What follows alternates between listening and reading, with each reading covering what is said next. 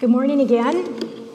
Our scripture reading today is from uh, the book of Acts, uh, selected verses from chapters 6 and 7.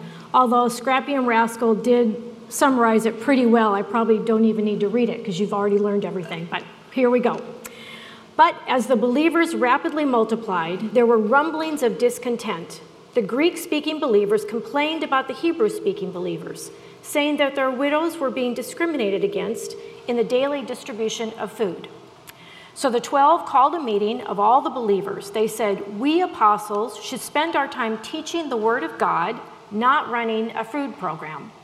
And so, brothers, select seven men who are well respected and full of spirit and wisdom. We will give them this responsibility. Then we apostles can spend our time in prayer and teaching the Word.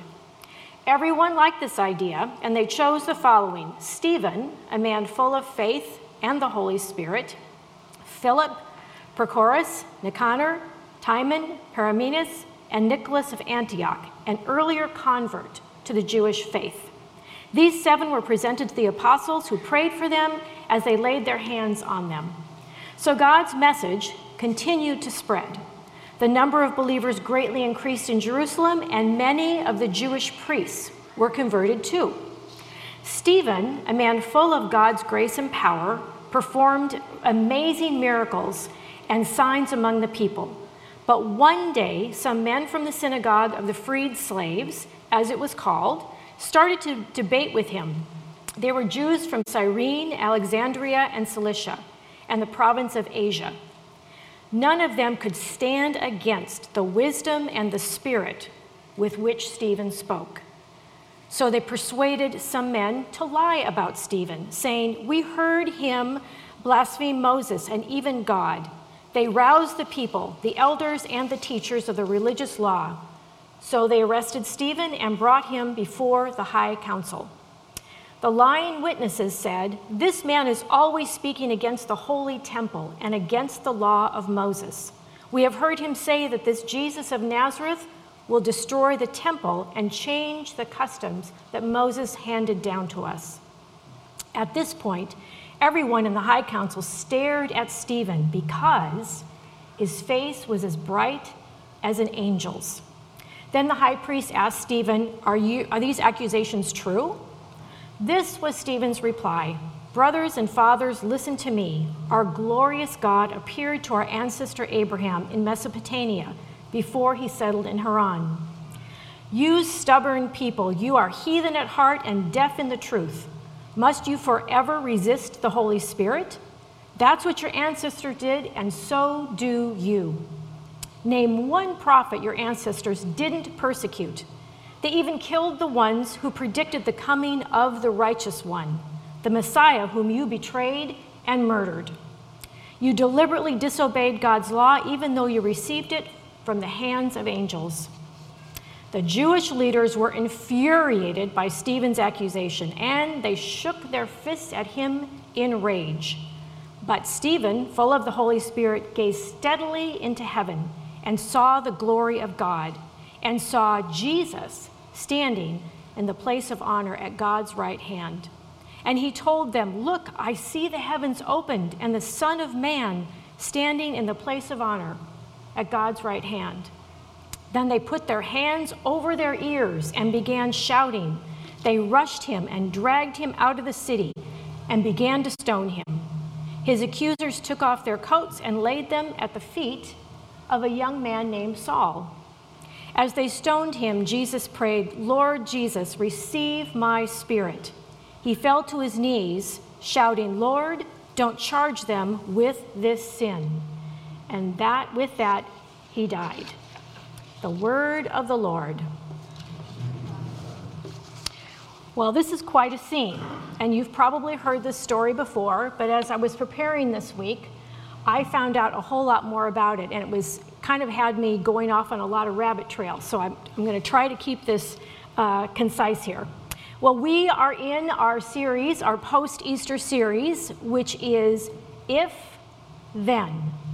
If, we're going to answer this question, the resurrection really happened, then what? How does it affect us? How do we live into this resurrection life now?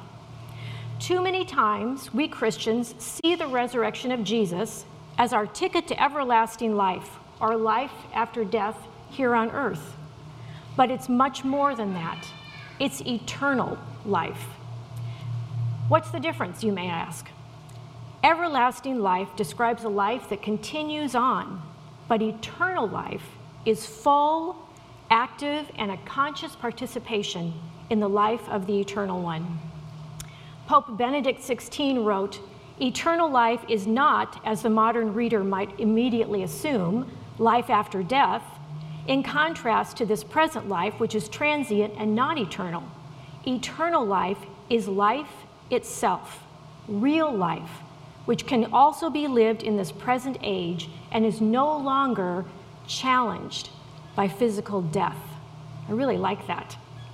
If we really did believe that we have eternity after today's life, wouldn't that affect how we behave then today? It would mean measuring this world against the horizon of eternity. Similarly, like we view a day's events against a horizon of our entire whole life. It's having an eternal perspective. Stephen was an example of someone who lived a resurrected life right to the very end of his temporary life here on earth. His belief in resurrection of Jesus allowed Stephen to see that his physical death was not a challenge to him, which freed him to be free from fear of whatever was going to happen. The story of Stephen comes from the book of Acts, also known as Acts of the Apostles. The book was written by Luke, one of the gospel writers, and in movie terms, Acts is the sequel to Luke, or Luke is the prequel to Acts. The beginning of Acts has Jesus ascending to heaven and his disciples carrying out the great commission that he gave, that through the power of the Holy Spirit, they would take the good news of Jesus, his life, his death, and resurrection to the ends of the earth. And that's how the church was born. If you want to read adventure, drama, and suspense, the book of Acts is the book for you. There are two observations that I had as an overview of this particular book. First, we tend to romanticize the early church as one big, happy community. Chapter 2 says, They devoted themselves to the apostles' teaching and to fellowship, to the breaking of bread and prayer. Everyone was filled with awe at the many wonders and signs performed by the apostles. All believers were together and had everything in common. They sold property and possessions to give to anyone who had need. Every day they continued to meet together in the temple courts. They broke bread together, ate together with glad and sincere hearts, praising God and enjoying the favor of all people. And the Lord added to their number daily those who were being saved. Wow. The name of that church was Utopian First Covenant. All are fed and cared for out of an abundance of selflessness, and the members of this early community were so convinced by the power of the resurrection that they completely trusted each other with their very lives. However, as the story unfolds, as we see in our passage today, dispute emerges between the Hellenists, who are Greek speaking Jews, and the Hebrew speaking Jews. How could this happen? Everything was so perfect. Well, because the church is made up of people. And as people, we tend to mess things up after a while, don't we? I think, what was God thinking giving us the church? Well, both groups were Jews, but they had very different backgrounds. I think we can relate to that. The Hellenists were more likely to have been reared in the diaspora, and they're now living in Jerusalem. They would have been more adept in the Greek culture and world. The Hebrews might have been local people. So cultural and linguistic, uh, linguistics divide this crowd. It's easy to see how disagreements and misunderstandings could lead to this community losing its way. Does this resonate with our experience in the Christian community. Division can destroy unity in an instant. Unity is not agreeing about everything, it means being, being united in purpose and mission. The second observation I have is at the beginning of Acts, the community is primarily comp- uh, composed of Jews, and at the end of the book, it includes people from a wide range of ethnicities. The transformation of the community of believers is the result of living out the promise of Jesus. Then he said, You will receive power when the Holy Spirit comes upon you, and you will be my witnesses in Jerusalem, Judea, and Samaria and to the ends of the earth. The church was always meant to be a diverse community. In Acts, this movement, which was fueled by the power of the resurrection, moves towards inclusion of all nations and away from the perspective that made the law of Moses a necessary requirement for joining the movement, or as we say, the Christian life. I have to come back to our present day church. What are some ideas, like the law of Moses, that we see as necessary requirements for people to be a part of the body of Christ? There are certain theological truths, what I call non negotiables, and in our confirmation curriculum, they're called building blocks of faith. Examples of these might be God created everything, that's a non negotiable. But how and the length of time can have a wide range of beliefs. Another would be that Jesus was fully human and fully God and was resurrected. That is a non negotiable. When we read Paul's letters about many theological issues that he had to address with the church, we see that it started way back then having disagreements about what is right and what is wrong, what is theologically correct and what is outside of the bounds of the Christian faith. My point is that sometimes we think that unless someone holds a certain view, especially our view on an issue, they just they can't possibly be a Christian. We even go so far as to think that unless a person subscribes to a certain political party or ideology, they can't possibly be a Christian, right? Well, let's get to Stephen. Acts 6 5 introduces us to a faithful man of God named Stephen, a man full of faith and the Holy Spirit, we're told. Nothing is told to us about his personal life. We don't know about his family background. We don't know if he has a wife or children. However, what is known about him is the only thing that's really important. He was faithful even to the end when he faced certain death. He was one of the seven men chosen to be responsible for the distribution of food to the widows after a dispute arose and the apostles recognized they needed help. And that really reminds me of our care team, led by Carla Kepler. That's our version of these seven men. Our care team prepares meals for people in need, and if you would like to know any more about that or would like to be a part of it, contact me and I'll connect you with Carla. Now, I want you to notice the description here, the job description for these men. Basically, it was waiting tables. A vital task, though, for a community in need, an example of how to follow Jesus. Stephen, it says, was also full of God's grace and power and performed great wonders and signs among the people.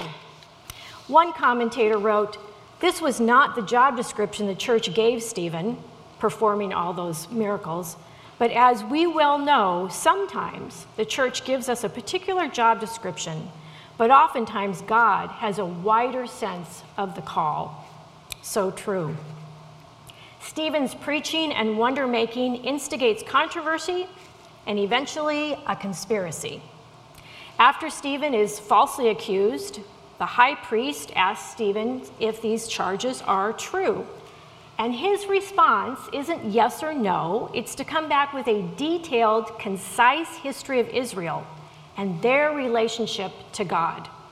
He tells them that they have resisted the Holy Spirit, have persecuted all the prophets God has sent them, and then murdered Jesus, the righteous one who they were told about. He is not concerned with his earthly existence, deciding instead to speak the truth, as we would call having the hard conversation. And it was no matter what the cost, because he knew the cost. He believed that if the resurrection really happened, then he was free to live with an eternal view.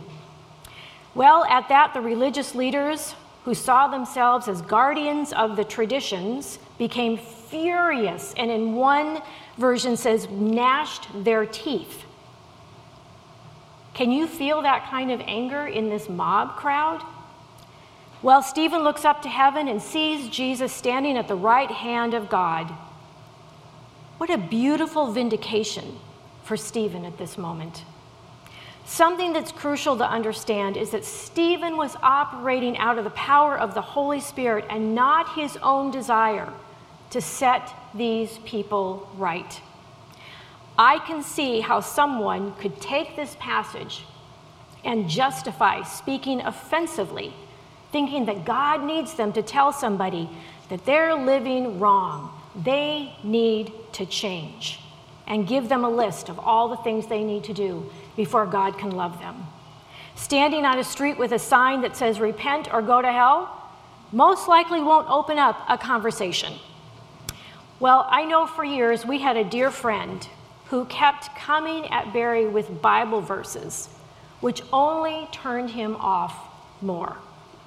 Now, I'm not telling you how to evangelize because that's up to you and the Holy Spirit. What I'm saying is, we all need to be in tune with what the Spirit is calling us to do in a particular situation with a particular uh, person or group of people. You see, Stephen had the Spirit in him, and he knew that what he was doing was exactly what he was supposed to do. Living out God's truth, though, with actions can be very powerful. We know that Stephen was full of love because while he was being stoned, he prayed for his killers in the same way that Jesus did Lord, do not hold this sin against them. I don't know about you, I don't think I could do that. He was truly experiencing in that moment power of the resurrection. We see that Stephen's prayer for these men was answered St. Augustine said, The church owes Paul to the prayer of Stephen. Verse 58 lets us know that a young man named Saul guarded the coats of the killers, and we know what happened to Saul as he became Paul. A few applications for us. Has the church lost its way because division has taken the place of unity?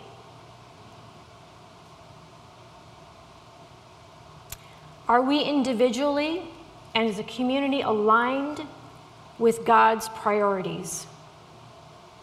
Are we caring for those in need? Are we acting justly, loving mercy, and walking humbly with our God? Stephen dies at peace with God, himself, and the world, even his enemies. By showing us how to die, he also shows us how to live. If the resurrection is real, then we are confident in carrying out whatever God is calling us to, even if it puts us in an uncomfortable place. To believe the resurrection means to live a life free of fear, but instead trusting God for whatever comes next. And we need to reflect how quickly a dignified high court was transformed into a murderous mob. The truth, it can either cause us to see our sin or it can make us hate the truth teller. I have a friend who can speak truth to me, and I listen. And I listen because I know she loves me and she wants the best for me. Do you have a friend like that? And are you that kind of a friend? Stephen was able to live a life with eternity in full view, which allowed him to be in line with the Spirit. He'd begun his eternal life before he was dead. The Desert Fathers spoke of a first resurrection of the soul that happens when we overcome our passions and align our will to love God above all. A second resurrection of the body is to follow. If things work right, we go to our death already resurrected. I want to end with a quote from C.S. Lewis Everything in this world is but a reminder of a far off country, for they are not the thing itself. They are only the scent of a flower we have not found, the echo of a tune we have not heard, news from a country we have yet to visit. Do you think I'm trying to weave a spell? Perhaps I am. But remember your fairy tales. Spells are used for breaking enchantments as well as for inducing them. And you and I need the strongest spell that can be found to wake us from the evil enchantment of worldliness, which has been laid upon us for nearly a hundred years. Almost our whole education has been directed to silencing this shy, persistent inner voice. Almost all our modern philosophies have been devised to convince us that the good of man is to be found here on earth. Stephen knew that living a real life, the life would be a resurrection life, a life that had eternity in full view all the time, and was a life that was lived wholeheartedly following the way of Jesus, and that the good of man or people is not found here on earth. Pray with me, please. Lord, may we see each moment through the lens of an impending resurrection and realize that we were made for eternity so that we would radically reorient our priorities today and always. Help us to see that if we believe in your resurrection, then the resurrection power, then we will behave in a way that reflects your heart for the world. In your name we pray. Amen. I hope you keep pondering the question if then. If then. I've been asking myself a lot, and hopefully, as we leave today, we have a better understanding of what that resurrection power can mean for us. Receive the benediction. May the peace of Christ go with you wherever he may send you. May He guide you in the wilderness and protect you through the storm. May He bring you home rejoicing at the wonders He has shown you. May He bring you home rejoicing once again into our doors. Go in peace. Amen.